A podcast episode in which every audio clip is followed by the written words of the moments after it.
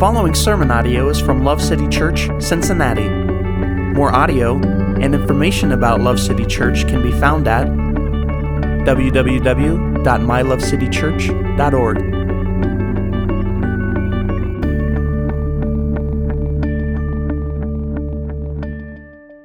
If you would please turn with me to uh, the book of Psalms. We're going to be in Psalm 19. And we're going to look at the back half of that today. We did the first half last week, so verses 7 through 14. Uh, if you're still figuring out how to work, work your Bible, find the books. Uh, Psalms is a big one right near the middle. That's where you'll find it. And uh, if you don't have something to follow along with us in the scriptures, we'll have them on the screens for you. If, if you don't own a Bible, please let us know before you leave. We'd really like to give you one. Uh, no strings attached. We, we just really like doing that. And so, uh, what we're doing is we're just continuing to work our way through uh, the book of Psalms. We've done this in chunks over the last uh, 10 years. And, and, the Psalms is an ancient collection of, uh, of poems and songs. And so, it reads a little different than other sections of the scripture. And uh, you'll see that as, as we dig into it together. So, uh, if, if we continue at our current clip, uh, I will need about 65 more years to teach through this whole book. Um, so uh, we're either going to need to pick up the pace in the future or something, because that puts me at 102. And uh, I mean, I guess, I suppose if the Lord requires me to stay on earth and, and serve that long, that maybe by then there'll be like anti gravity chairs that I could zip around in up here, you know, like George Jetson. It'd be cool too if like it had buttons integrated where I had like sound effects and stuff that I could run through the system. I don't know. Maybe. We'll see what happens. Uh, I don't know. We'll just keep working on it. We're, we're doing good. Uh, last week we saw David, uh, he's the author of Psalm 19, declaring the goodness and the glory of God as revealed in creation. And then he then moves, we're going to see this week, to the goodness and glory of God revealed in his word. And so he starts with creation, 1 through 6, and there's going to be this pivot, 7 through 14, where he talks about the glory and goodness of God declared through his word. Uh, so before we read this uh, this morning, I think it's interesting for us to keep in mind that when David is thinking about the word of God, uh, he would have had the Torah, which is the first five books written by Moses, uh, probably Joshua and Judges, maybe a few Psalms, perhaps Job and Ruth, but that would have been about it. So, as we listen to David's declarations about the Word of God, keep in mind he didn't have the fullness of the whole counsel of God that, that we have. And, and, and I'm, what I'm saying is, and still, let's kind of see what he has to say, right? Um, also, key, I want to tell you this before we get in and, and read it because it can be confusing. Key to this passage is knowing that these first six the statements, he'll start with the law of the Lord, and then he continues to go down. All those statements, they're, they're poetic variations describing the same thing, and that being the Word of God. So the big subject here, and these are all kind of different ways that David's going at describing what God's Word is. Uh, all, all, six of those are, are, really focused on the Word of God, and, and some of that would be tricky to, to see just off the top. So, okay, let's read together Psalm 19, 7 through 14 together. Uh, the law of the Lord is perfect, restoring the soul. The testimony of the Lord is sure, making wise the simple. The precepts of the Lord are right, rejoicing the heart. The commandment of the Lord is pure, enlightening the eyes. The fear of the Lord is clean, enduring forever. The judgments of the Lord are true, they are righteous altogether.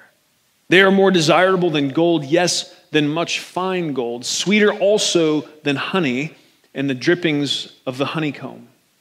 Moreover, by them your servant is warned. In keeping them, there is great reward. Who can discern his errors? Acquit me of hidden faults. Also, keep your servant from presumptuous sins. Let them not rule over me. Then I will be blameless, and I shall be acquitted of great transgression. Let the words of my mouth and the meditation of my heart be acceptable in your sight, O Lord, my rock and my Redeemer. Praise God for His word. Amen. All right, let's work through this together. And, and before we start kind of going verse by verse, I think there's maybe some important track to lay principally. So, the, the first thing I think is really important to notice is that as David pivots, okay, from the revelatory impact of creation to that of God's word, in the beginning of the psalm, you see the word God. If you go back to verse 1, he's talking about uh, the glory of God in creation. He uses the word God. And in English, so in English, it's God in our Bible. And in, in Hebrew, that would have been the word El or Elohim. And that's kind of a general name for God. It would, it would, the way we use the word God in English, it could almost, it could also apply even to a, maybe a, a different God, a false God, something like that. El is a very general, the way we would use the term God, okay? But starting in verse 7, there's this interesting change. You see the word Lord in all caps. So it's not El or Elohim anymore, it's this word Lord. And in the English translation, that's what it says. But in, in Hebrew, that's Yahweh. That's the personal name of God. That's the covenant name of God, right? So it's not this kind of general entity, but it is the God of Israel who came to Abraham. It's the God of Abraham, Isaac, and Jacob, okay? And so that's, uh, that's interesting, and, and, and it fits with the whole idea that there is this general revelatory power of creation to show us that there is someone or something very mighty, very good, that created this. But it doesn't get us to the specifics. That's what the Word of God does. Right? So we can't know all that we need to know as humans about God just from creation. It can be helpful in sending us searching in the right direction, but it doesn't do the whole thing. And when you see, uh, just this is not pertinent here, but since we're talking about these kind of different names for God and the way that it's translated in English, you'll sometimes see Lord in your Bible and it's not all capitalized. So when Lord is all capitalized, that's Yahweh. When it's just a capital L and the rest are small caps, that's Adonai. And that translates roughly to master or my master. Okay? So in case you weren't aware of that as you're reading through your Bible, you can be paying attention for those distinctions. Okay? There's a lot more that could be said about all of that, but we will be down a deep rabbit hole if we go any farther. So, um, the, the point in bringing that up, all of that, is that many people are fine with, or they even think they prefer, okay, a general and not personal God. Some are content with the realization that creation declares clearly the existence of a creator, but they, they have no desire, or they have believed the lie that it's not possible to go further in knowing who that creator is. And that's problematic. God did not only make himself known to us through the world he made, but also in the word he made. In his great love for us and his desire for us to know and love him, God didn't just declare what can be known about him through his works, he also gave us the great, precious gift of his word. There's so much uh, here, I can't go far into it, but there's, there's a good reason, because the rest of this sermon is, is going to be, it's going to flow out of David's musings around the value of the Word of God, the purpose of the Word of God, what it does, what it reveals about him. I don't want to, I don't want to take for granted that we're all looking at it the way David did. There's a lot of confusion about whether that's even right to do. And there's a lot here, there's a lot more, much more. I mean, seminary classes full of things that could be said along these lines, but I want to just at least acknowledge that there are those that are unsure whether this, first of all, is the Word of God. A, and then, and then B, how it is we're supposed to interact with that. What, what should I think about the Word of God? How do I come to it? What, what is its purpose for me? Okay? How is it supposed to shape me? All of these things. So I, I just want to take a, a moment. It'll probably be more than a moment. You knew that. Just a moment, though, a few moments maybe, if I give myself a little leash here. Um, a few moments to to lay out this, I think there is good reason for us to believe these scriptures are God's word. And, and again, this won't be exhaustive, but first of all, let's ask the question what is the Bible? Okay? Well, the Bible, that word, it's, it's a Latinized version of a, an older word, and it basically means the book or the books. The Bible is really a library. It's 66 books. There's 39 in the Old Testament, there's 27 in the New Testament. The Bible was written by roughly 40 authors over the span of roughly 1,500 years in several different languages on a few different continents. And this amazing thing happens. We have a library of books here written in that span of time apart from each other by all these different authors, and yet this Bible, it coalesces and it comes together to tell one incredible, true story.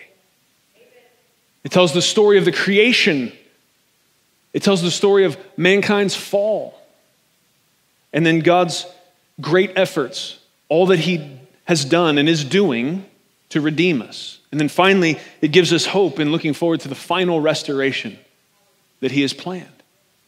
And that, that, that theme, that story, it flows from Genesis to Revelation. That in and of itself, the Bible, what I'm trying to push you towards here is to, I want you to see the Bible is a miracle because it is. It's a work of God, it stands alone in terms of works of literature. Why else do I think? I think that in and of itself is something to consider. How could you pull that off without a divine orchestration? But, you know, aside from that, Jesus, even if people don't necessarily think this is God's word, or, or, maybe they don't think all of it is God's word, or maybe they think it does, but I still don't like big pieces of it. Maybe that's where they're at. Almost invariably, and there are outliers, but most people have at least, most people don't want to get in a fight with Jesus. You understand that? Most people just aren't there. Um, because Jesus is hard to fight with. He's so awesome, right? So uh, I think so. Um, sounds like some of you do too. And so that, that comes through. And so a lot of people have maybe amicable, amiable feelings towards Jesus, but, but the word, eh, I don't know so much about that. But, you know, Jesus is such a, he's so brilliant. A lot of the times where we think we've got these kind of neutral places to stand around these issues, he didn't really leave us those options because one of the reasons I believe the Old Testament is God's word is because Jesus quoted from the Old Testament all through the thing the history, the poetry. He quoted from uh, the prophets. He was all over the thing all the time, quoting it and calling it scripture. Jesus thought that the Hebrew scriptures were scripture, holy scripture, the word of God. So, you know, I, and I know there's lots of opinions, maybe lots of things to consider. And, and just for the sake of brevity, I'm just going to say, like, I'm with Jesus on this one. I'm going to go with him. Okay? So, you know, I realize you can make it more complicated than that, and, and, and I'm fine to have those conversations too, but th- that's really kind of the bottom line for me. Um, Jesus showed me enough in, in, in, his life, death, resurrection, um, in the truth of all that he said, and in, in the, the, details of the gospel that I, I just trust him. So, amen. Uh, in addition to that, it's like, okay, well, Jesus thought that the Old Testament was scripture. Great. Well, what about the New Testament? Well, the, the New Testament writers, okay, who were and, and here's, you know, we get into questions of the canon and how the, the scriptures were assembled. There, there's, here's some things to consider. What we have, the 27 books of the New Testament, okay, they were, these were either apostles that wrote them or uh, apostles of Jesus, handpicked by Jesus. That's the great bulk of what we have in the New Testament. Or they, they got their source material from the apostles. Okay? They were eyewitnesses to the events and, and we're closely, you know, Mark, for example, uh, most people are, are pretty sure that Peter was the source material for Mark's gospel, Mark's gospel being the earliest of the four. Okay? So, uh, and so, and so in the New Testament, we see these apostles, these, these men handpicked by Jesus to begin the great work of building the body of Christ and preaching the good news that Christ had done all that he said he would do and, and has ascended to the Father, and that we now have hope in him, right? Um, you see them referring to one another's writings as scripture. Peter, when he's talking about that sometimes Paul's writings are hard to understand, amen, Peter, I agree.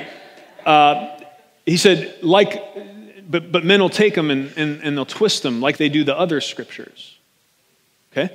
And then we see, we see Paul quote uh, this idea about a, a laborer being worthy of their wages and you shouldn't muzzle the ox while they're treading the grain. That's a direct quote of Jesus from the Gospel of Luke. It's the only place we see it. And he quotes it as scripture, right? So Paul, Paul a verified apostle, okay, is, is seeing the, the writing of Luke. So, and there's lots more of that. I'm just giving you a couple examples. I told you this was brief, right? Just a few moments. I don't, okay, we're, we're, I'm almost done.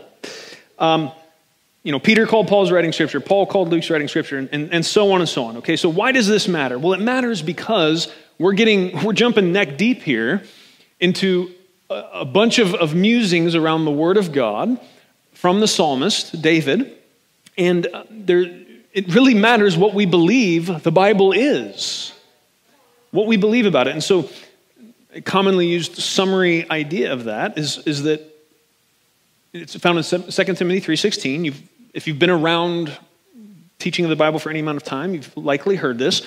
It says, all scripture is inspired by God. So that's step one. We believe the scriptures are inspired by God. That puts them on a different level of all other antiquated lit- literature or, or any literature whatsoever. These are the inspired words of God. Okay, we're talking about the doctrine of the scriptures here. What, what, are, what is the Bible?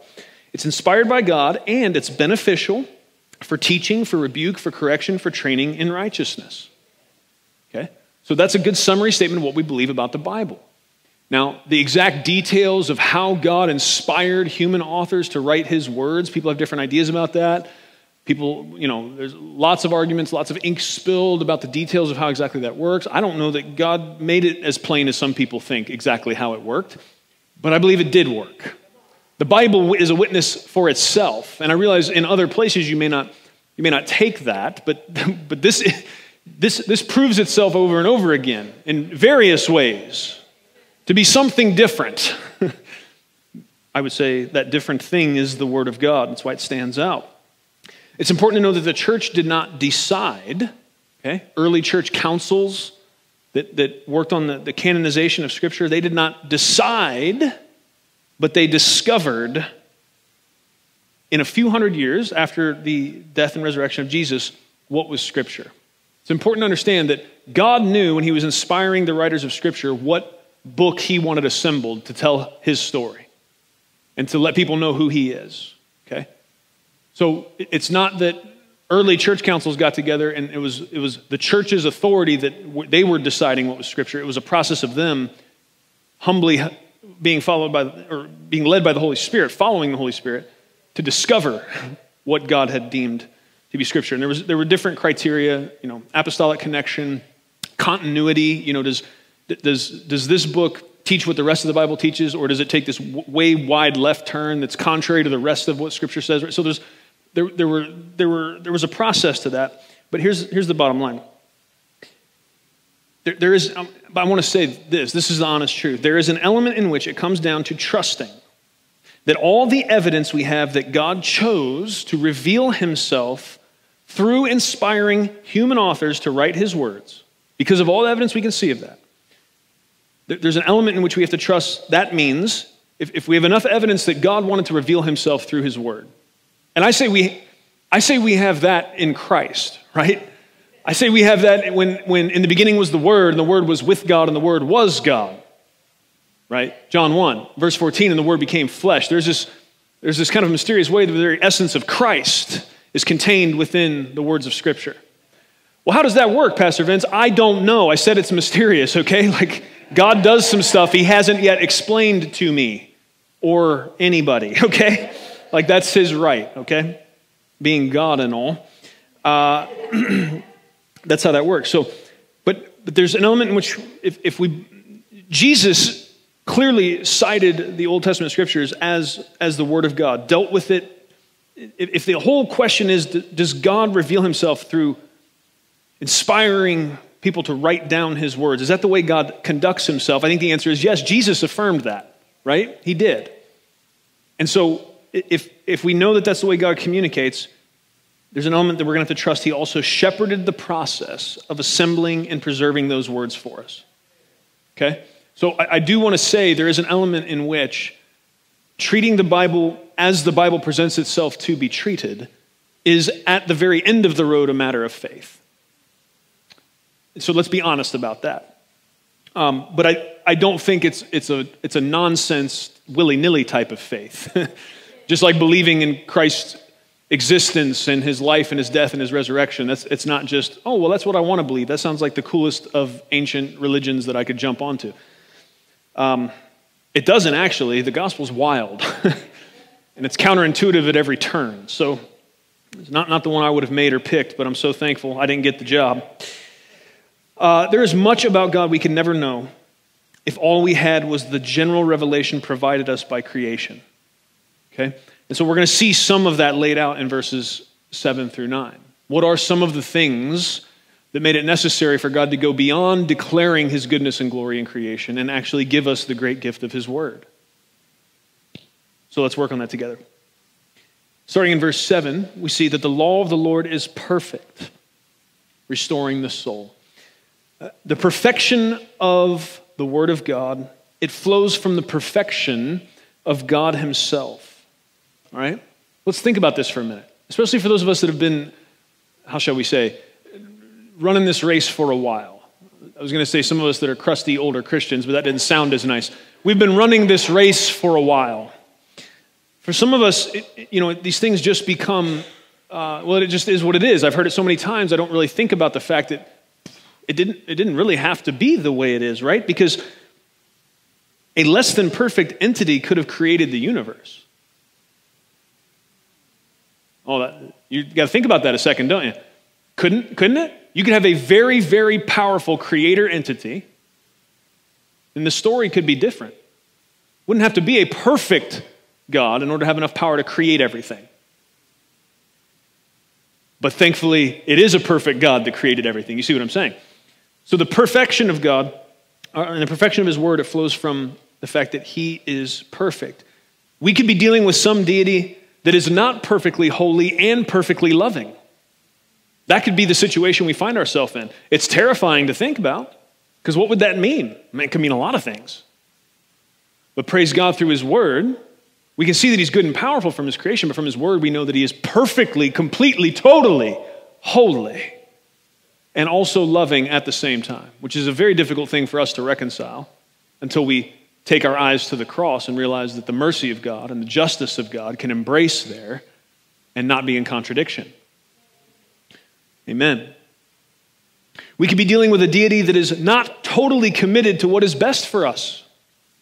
Couldn't we? But through God's perfect word, He has revealed His own perfection to us. This is not something we could have gleaned just from beautiful sunrises, rainbows, and waterfalls.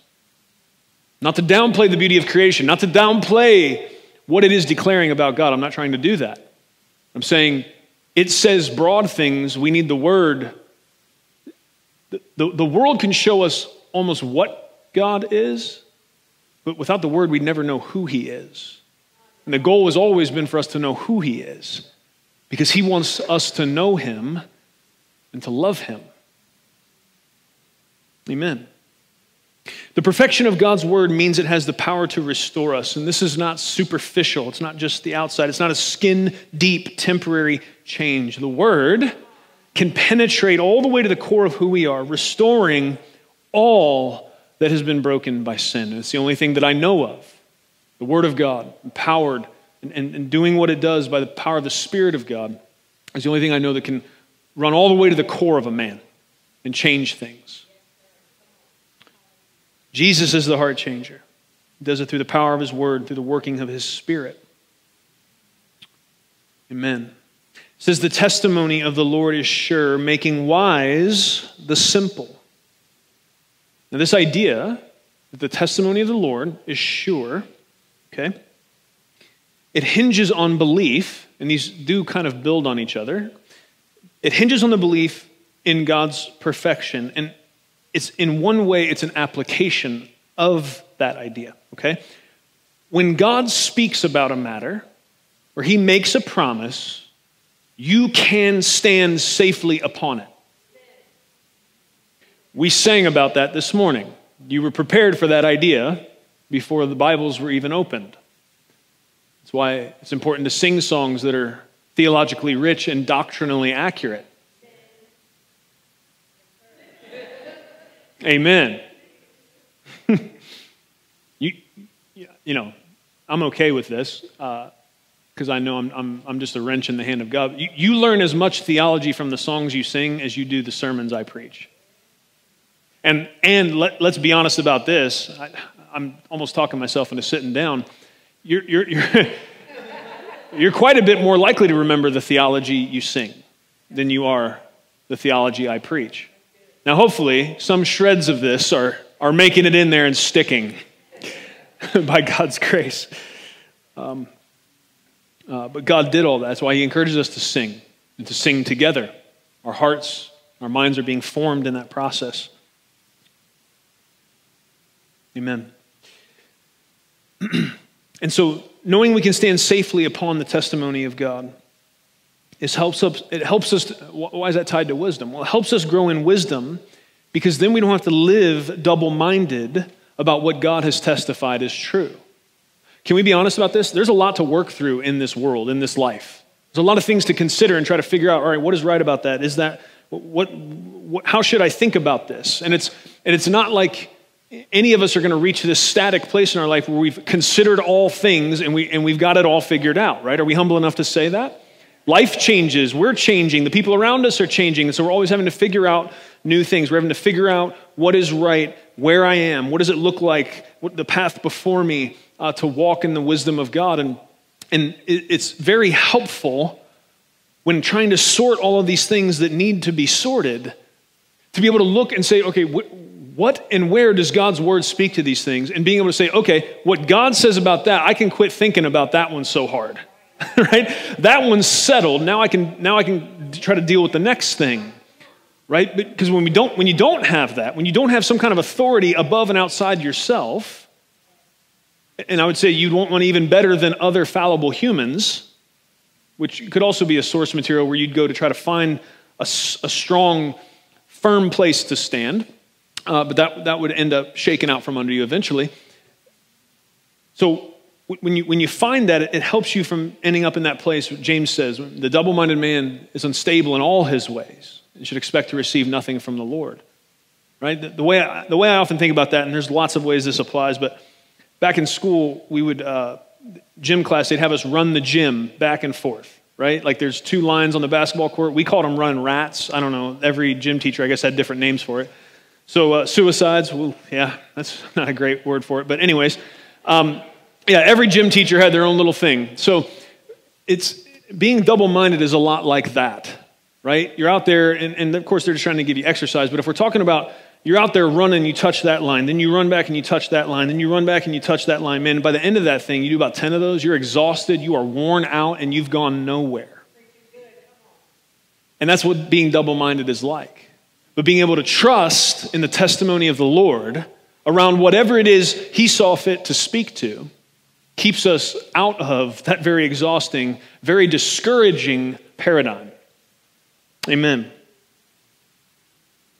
Next, it says, The precepts of the Lord are right, the commandment of the Lord is pure.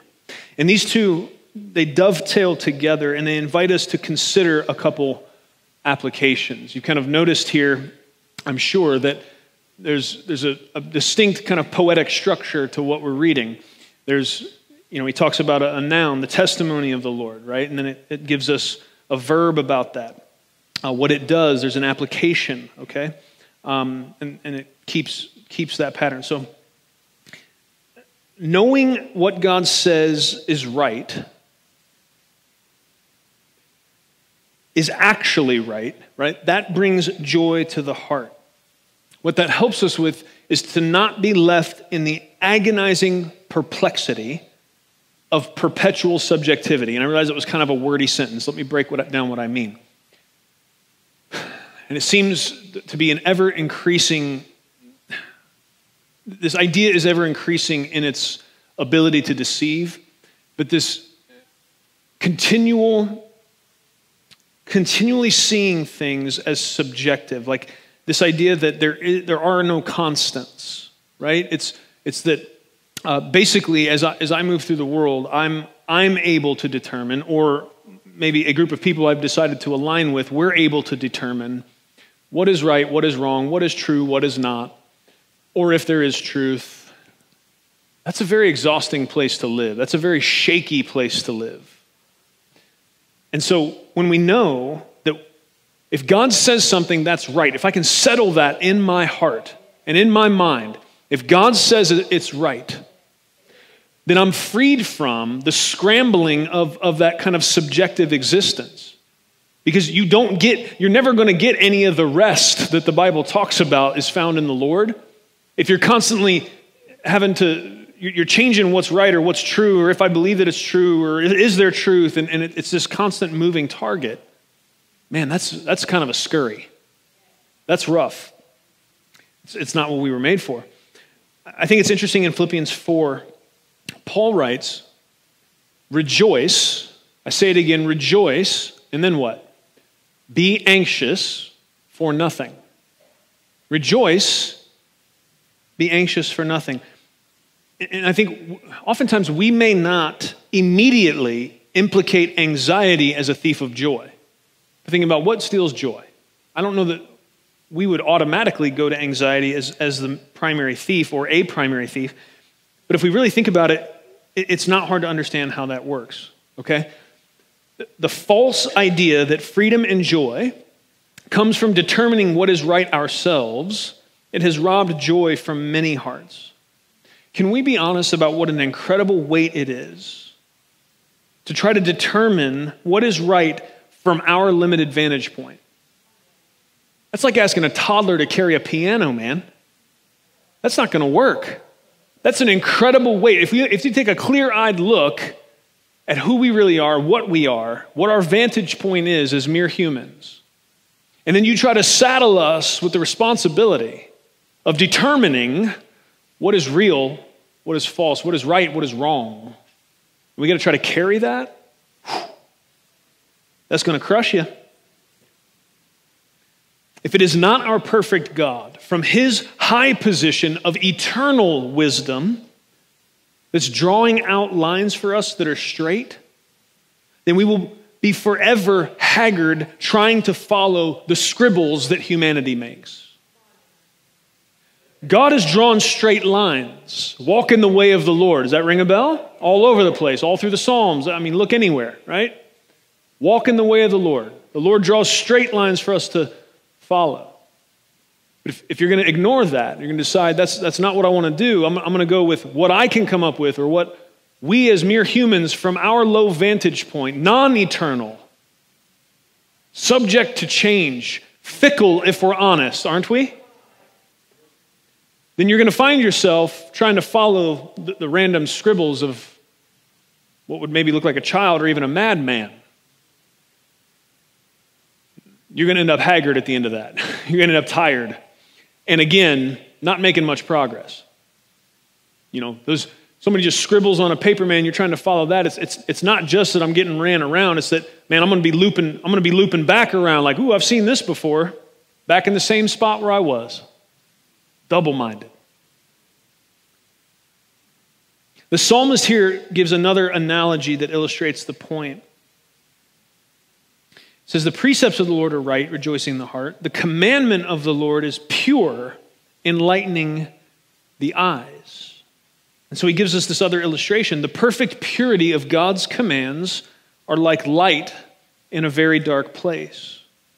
And for us to try to pridefully determine what is right ourselves, or to rely on other fallen humans to guide us, that's like fumbling in a dark cave walking in circles and tripping and falling, and having this ever growing, dreadful sense that there really is no way out.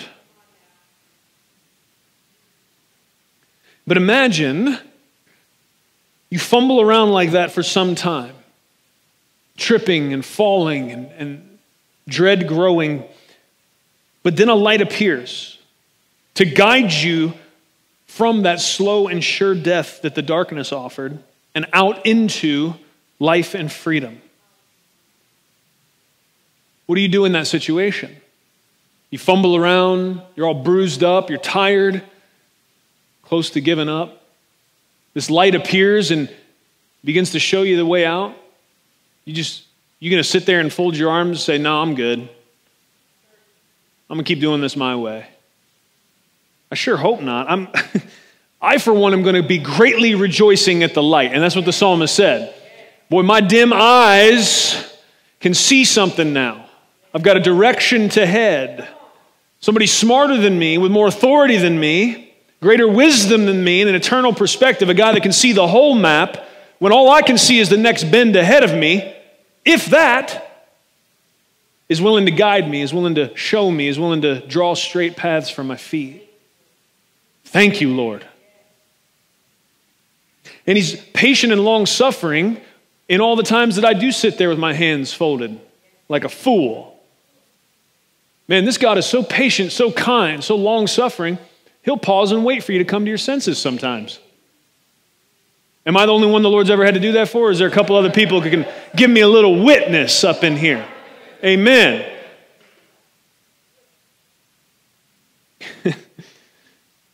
Most of you don't even need to look at a calendar to remember the last time that happened. You've been awake five hours, right? Today, amen. God help us. Now, this one's a little tough, okay? Verse 9 the fear of the Lord is clean. I told you, like each, each of these kind of pearls on a string here, it's all different poetic examples, ways to, to kind of conceptualize the role of the Word of God and, and what it is that we're dealing with here in the Scriptures. And here it's called the fear of the Lord. You've probably never thought of the Word of God in this way, maybe, but it seems like a strange way to talk about it. But we can get some help from Proverbs just next door uh, to make sense of it. Proverbs 9, verse 10 says, The fear of the Lord is the beginning of wisdom, and the knowledge of the Holy One is understanding. Interesting that the writer of the proverb there connects the fear of the Lord and the beginning of wisdom, and then that it's about knowledge of the Holy One. That's what leads to understanding. And is that not the very point we're seeing laid out in this psalm? That there's a we can come up with a general idea about what God is, many good attributes about him from his creation, but without his word, without this precious gift of self-revelation to us as an act of love, we, we would not know the Holy One. We wouldn't know what we know. Wouldn't have nearly as much to be grateful for. We wouldn't have nearly as much to feel safe and secure in as we do because we've had revealed to us his perfection, his incredible commitment to our good. Remember again, try to use your imagination. I know it's hard. Us crusty Christians, let's be honest. We've heard that God is perfect and He's holy and He's good all these years. So often, we, it's hard to stop and even think, what if He wasn't? What if He wasn't? But He is. It's a way to conjure in us again some of what this psalm is encouraging us towards an incredible gratitude for who God is and that He saw fit to reveal these things to us. Thank you, Jesus. This fear of the Lord, in a broad sense, you'll hear this term throughout the scriptures, it's not a terror because we're scared that God is going to harm us. The fear of the Holy One, it's a reverence and it's a deep respect, it's an acknowledgement of His holiness. If you've not thought much about the word holy, what it means, if you've not contemplated and meditated upon that in the context of the fact that that is a, you know, there's angels circling the throne for eternity that have one job to cry, Holy. Okay, that's big. Let me think about that a minute. I would encourage you to do it. You got some extra noodle time this week? Just sit and think. What does it mean that God is holy? What is holiness? Because to really consider that, to really understand what that means, it leads you to this proper reverential respect that is the fear of the Lord. It's a right thing, it's a good thing, it's a good thing for us. So it, it leads us to this reverence, this deep respect for his holiness, and yet, according to John 1:12, for those who have received Christ by faith, God has given them the power to be his children to move towards the searing light of his holiness and rejoice in it instead of shrinking back from it. And so, all, and again, would we know any of that without His Word? What if we were able to even come up with the idea on our own that this God is so powerful, He must, he must be unapproachable? We would never have the good news about the approachability of this incredibly holy God because of what He's done for us through Christ. We, we wouldn't know we can come to Him the way a child can come to a parent who loves them. That He is this holy, He's this mighty, and yet we have an open invitation to His presence adorned, of course, in robes of righteousness that we had to be given as a gift. We can never come in whatever tattered rags we thought were going to be presentable before a king of this might, of this holiness. Wouldn't dare approach him saying, Look, I, I think I've earned the right to stand here before you. Ooh, ooh, right? Like the hyenas in Lion King. Ooh. Sends a shudder up the spine. That two weeks in a row I've referenced Lion King? That's weird. I haven't seen that in a long time. Maybe it's time to watch it. Must be a bunch of good sermon stuff in there. Only through the Word of God can we possibly arrive at this understanding of God. So holy that He dwells in unapproachable light, and yet so loving, He's made a way for us, not only to approach that light, but to bask in it for all eternity. You realize you know, details of, of what eternity will be like are scant scripturally. What do I mean by that? The Bible tells us less about what eternity is going to be like than most of us would like. We would like more details. One thing it has told us, and there is, there is no need for a giant burning ball of gas that we call a star to create light. You know why? Because the very light of God is going to illuminate all things. And you, dear friend, if your faith is in Christ and you are a son or daughter of God, you will spend all of eternity basking in that light, the radiant light of the glory of God. If that, buddy, if that doesn't, if that doesn't cause something to tingle, a fingertip, a toe, something, you, you haven't thought enough about it yet. Keep thinking about it. Ask God to make that real to you. Talking about the holiness of God. Next, it says, The judgments of the Lord are true. This is the back half of verse 9. The judgments of the Lord are true, they are righteous altogether. Now, it's interesting, isn't it? All the rest of these had a, a verb at the end, right? Like the precepts of the Lord are right, rejoicing the heart. Okay? So there's, there's a noun, a precept of the Lord. It's right, it's got an adjective, and then there's a verb at the end. These all had built into these declarations of God's word and the purpose of it and what it is and its goodness, we, we, we, the application's built in by the psalmist for all of these. And there's this poetic pattern you can flow through and, and see happening, but then it seems to abruptly stop, right?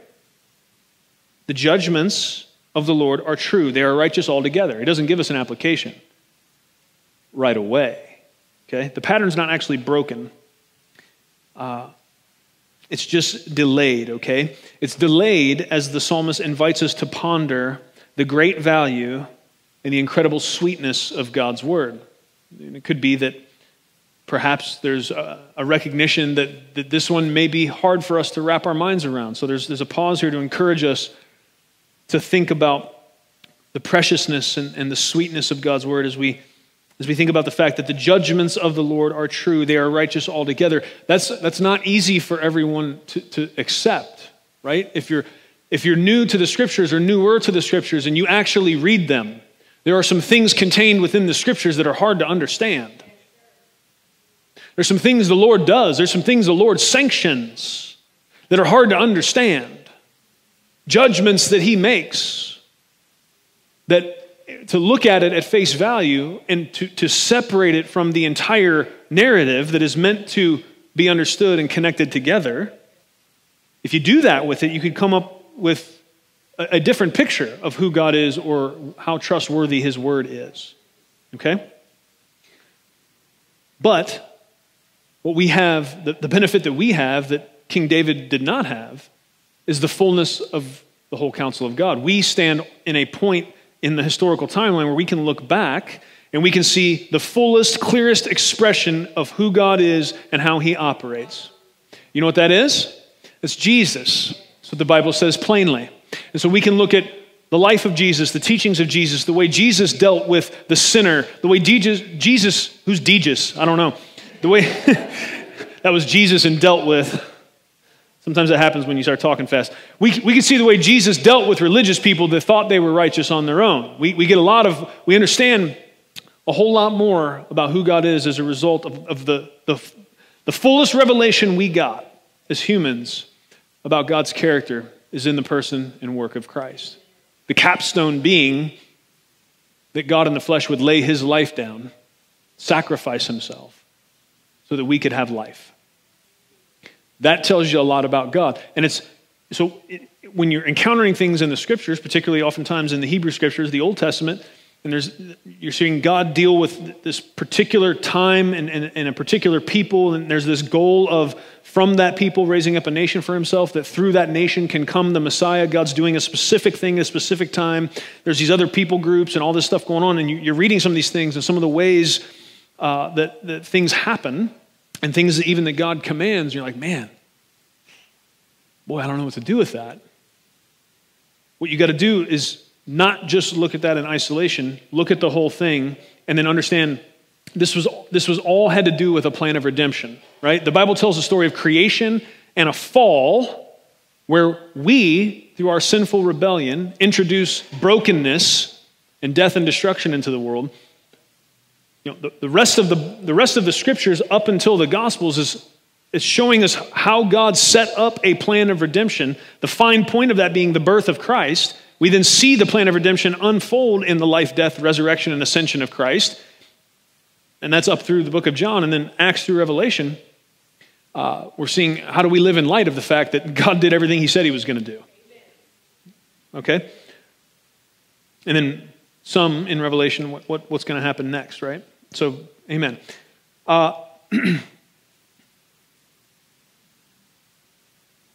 so the pattern's not really broken, it's delayed. If you come down, so it says, The judgments of the Lord are true, they are righteous altogether. If you skip 10 and go to 11, it says, Moreover, by them your servant is warned. So there's your verb. Get your noun, the judgments, right? And, and what are the judgments? What's your adjective? You're like, I didn't come here to diagram sentences today, dude. I'm not in school. Okay, I'm doing it. You don't have to do it. Just listen, all right? Chill out. Good Lord. Right? The nouns, the judgment of the Lord, what are they? They're righteous altogether. They're true, they're righteous altogether. All right? So what do they do? What's the application of that? Moreover, by them your servant is warned. But in the middle here, and that, and that can be tough. That, that's, that's a full frontal assault on every shred of self righteousness hiding within our hearts. That the, the judgments of the Lord are true, they're righteous altogether. And that by them I'm warned. Right? That's, that's how I should read this. By them your servant is warned. The judgments of God are a warning, but the entirety of what he's laid out here the precepts, right? The law, the testimony, the commandments, the fear, the judgments, all of these together, the word of God, what is it? What does he say? It's, it's more desirable than gold, yes, than much fine gold. And, and this, friends, this presents us with an incredibly helpful question Is it for you? Is the word of God for you more desirable than gold, even fine gold? Is it sweeter to you than honey from the honeycomb. Don't get distracted if you don't like honey. That's not the point, okay? It's a metaphor, it's an example of something sweet that would be pleasant to eat, okay? Amen. Is the Word of God more desirable for you than the finest meal you could possibly imagine? Is it more precious to you than however much wealth you could possibly imagine holding? That's really what he's saying here. All the wealth all the fine things, all the comforts? Is the Word of God to you more precious? Do you see it as more valuable than those things? Now, only you and the Lord really know the answer to that. And I'd say most of us, if we're honest, the best answer we could come up with, the, the, the, the most hopeful answer we have is that yes, sometimes that's true, and I want it to be more true. That's probably the best we're going to get to. this should keep us in a posture of understanding my affections, my attention is constantly being pulled to other things. There's a constant war for my heart and for my mind, not wanting for me to really be able to say that this word of God is more desirable to me than anything else you could offer me, really, if you want to just kind of bottom line it. Is that true for us? Do we see it as that precious? Has it become a common thing to us? How does that idea dictate what time is spent during the week in the Word? How much does our ideas around that, how we really truly feel about it, if we're honest, dictate the prioritization of gathering with God's people to hear the Word of God preached?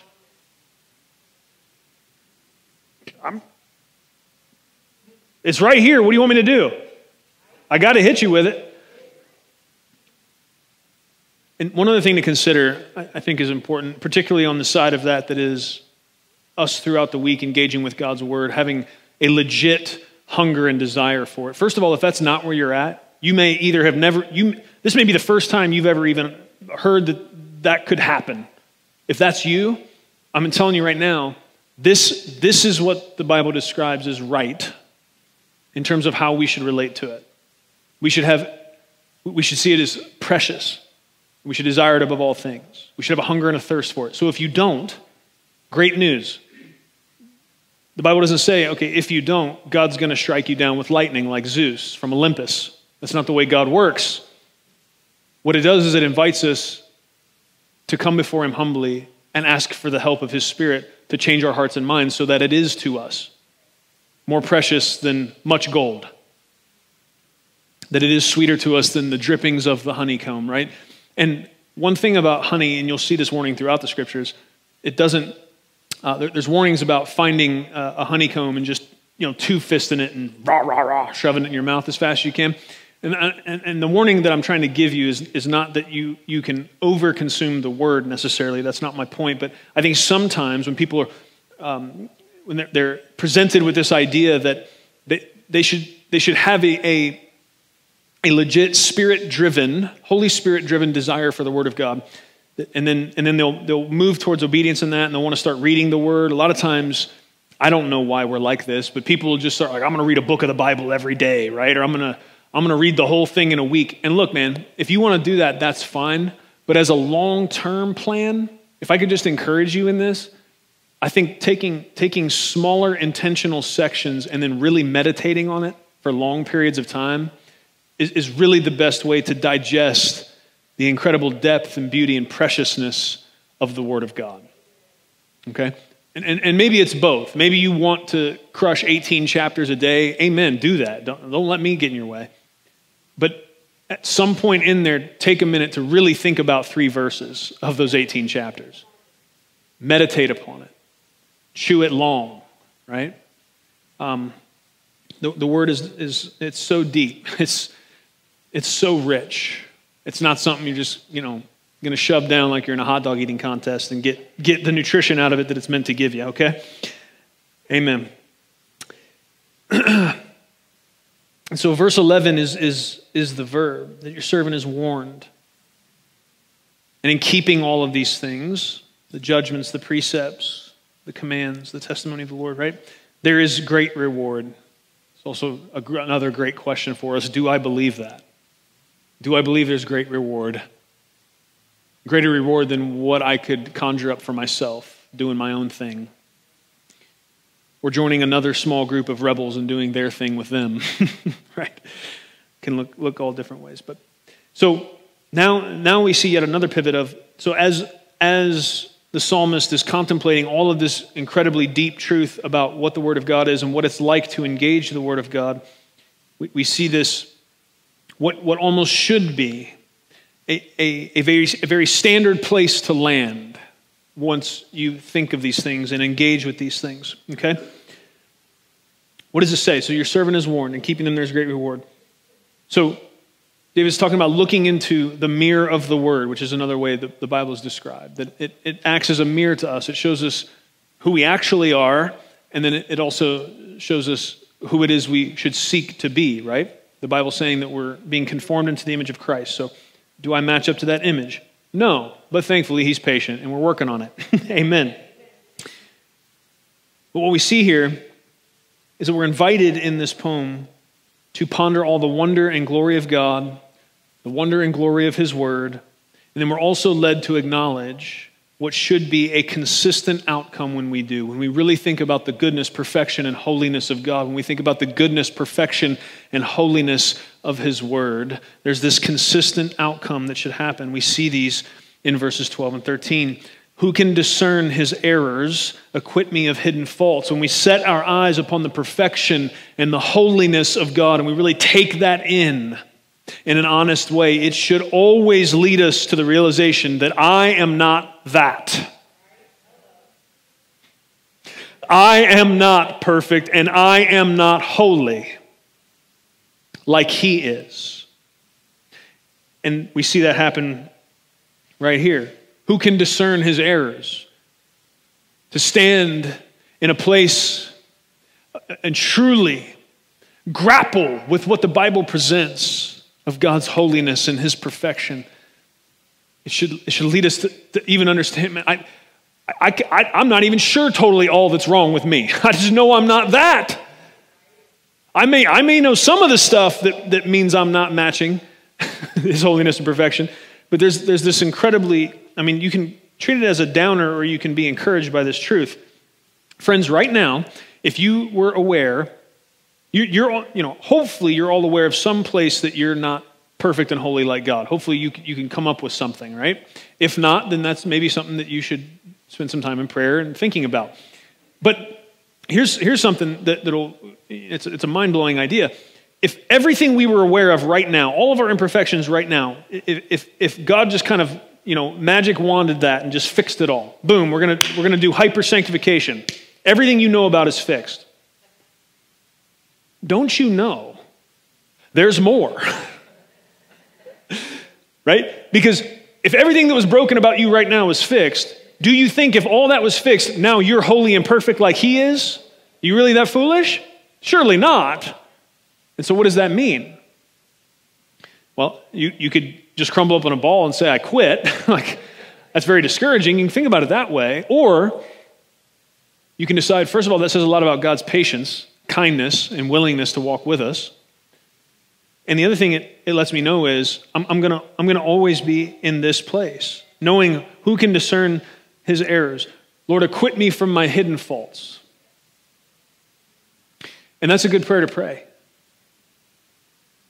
Also, keep your servant from presumptuous sins. Let them not rule over me.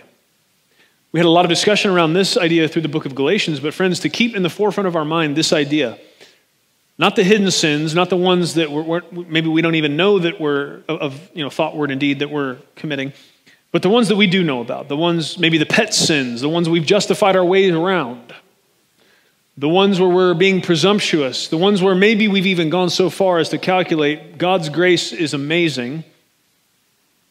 He'll cover me. Ooh, no.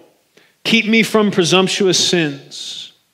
Keep your servant from presumptuous sins and let them not rule over me. We need to understand that when we, when we go from a sin being hidden to we're aware of it to then, um, well, I, I don't really want to deal with that yet. And then, well, uh, you know, maybe, maybe it's not as bad as I think it is. And we, we find some way to justify it or shade the truth or whatever. And then it, what, what happens is those things then become besetting sins. They become habits. And then we can end up, what does he say?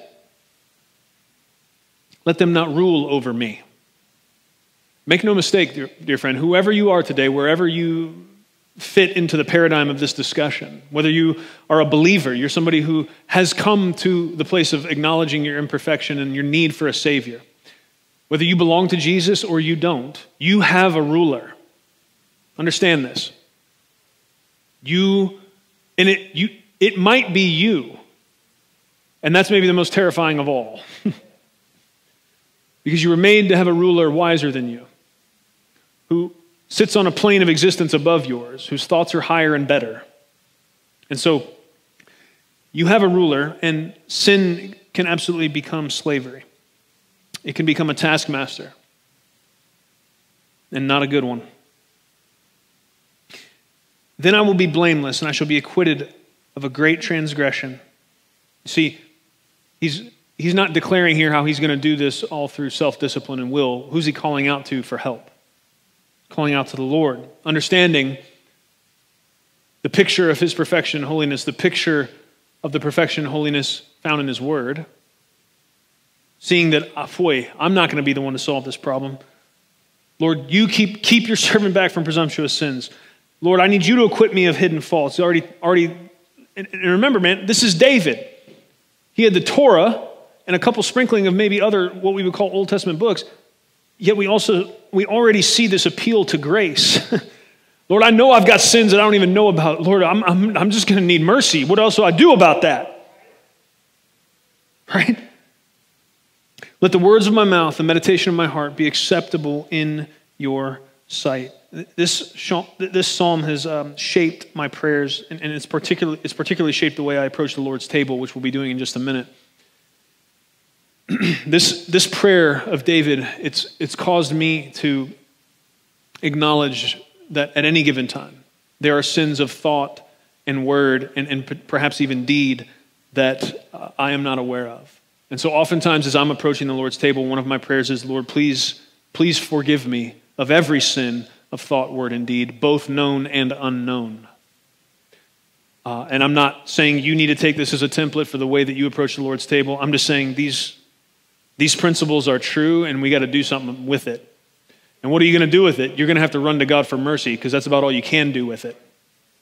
Now, the presumptuous sins, the ones that you know about, the ones that you're making choices to do, and all of that, there can be some application of self control and, and you and the Lord working together to put those things to death. But man, this just puts into very clear view how desperately we are dependent upon God's grace. And so every time we approach God's word, every time we consider the holiness and the power and the goodness of God's word, as we've done through this psalm, first of all, it should lead us to a place of humility. It should lead us to a place of humble acknowledgement that we need God's help. And that's what we see in the verses we just read.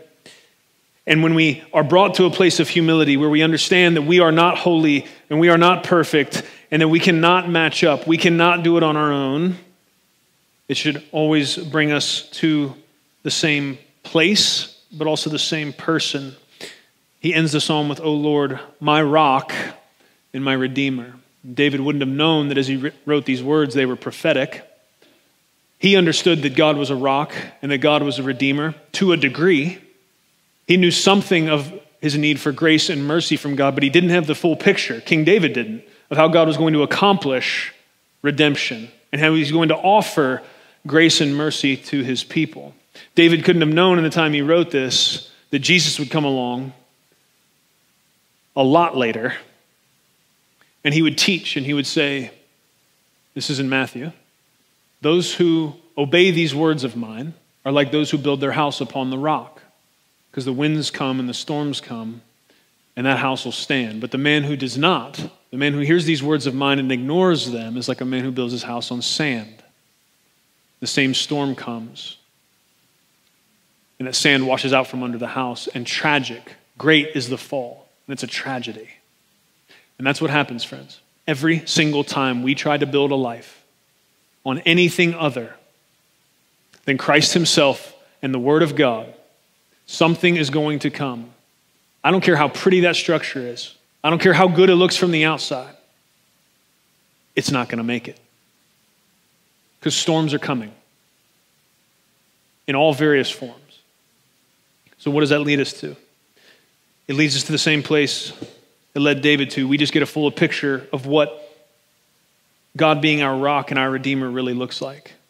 Because Christ came and showed us just how incredibly stable the words of God actually are, just how incredibly trustworthy the promises of God actually are. Because up until Jesus came, there was all this, all this talk of a Messiah, there was all this talk of someone coming that was going to do what? Redeem the people of God right? And, and David in faith was, was looking forward to that, and so was Abraham, and so was Noah, and all the rest, and Moses. So what the Bible tells us, they were looking forward. They, they, they didn't know the details, but they, in faith, they knew God's, we need saved, and God's going to do it somehow. Friends, we have the great, great, great privilege of being able to look back and see the fullness of God's promises fulfilled, which is yet just another way that we can take everything we read about the Word of God today at face value. The words of God are true. You can trust them. It's a solid place to stand. I praise God for His gospel and the hope that only Christ provides. I hope today you will too. Amen. Let's pray together. Father, we come before you in the name of Jesus. Lord, we thank you. We thank you for your word. God, right now, I just want to stand as a representation of this church family to you.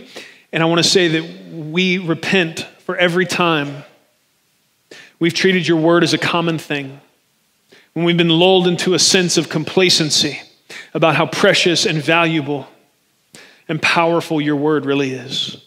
It's the greatest gift we've been given. Without your word, we wouldn't know who you are. We wouldn't know who we are. We wouldn't know why we're here. We wouldn't know where we're going. We would be feckless and hopeless. We would be wandering in the dark. But Lord, you have given us your word as a light, pointing us to the great light, which is you. That's your word. Your word is bringing us to you, and that's always what you've been about. You've been about us and you forever. That's always been the goal, and you have the power to get it done. Even though we have an incredible knack for messing that up, you've done all that is necessary to fix everything we've broken with our rebellion. We thank you for these truths. Our hope is in you alone. Thank you for your word. It's in Christ's name we pray. Amen.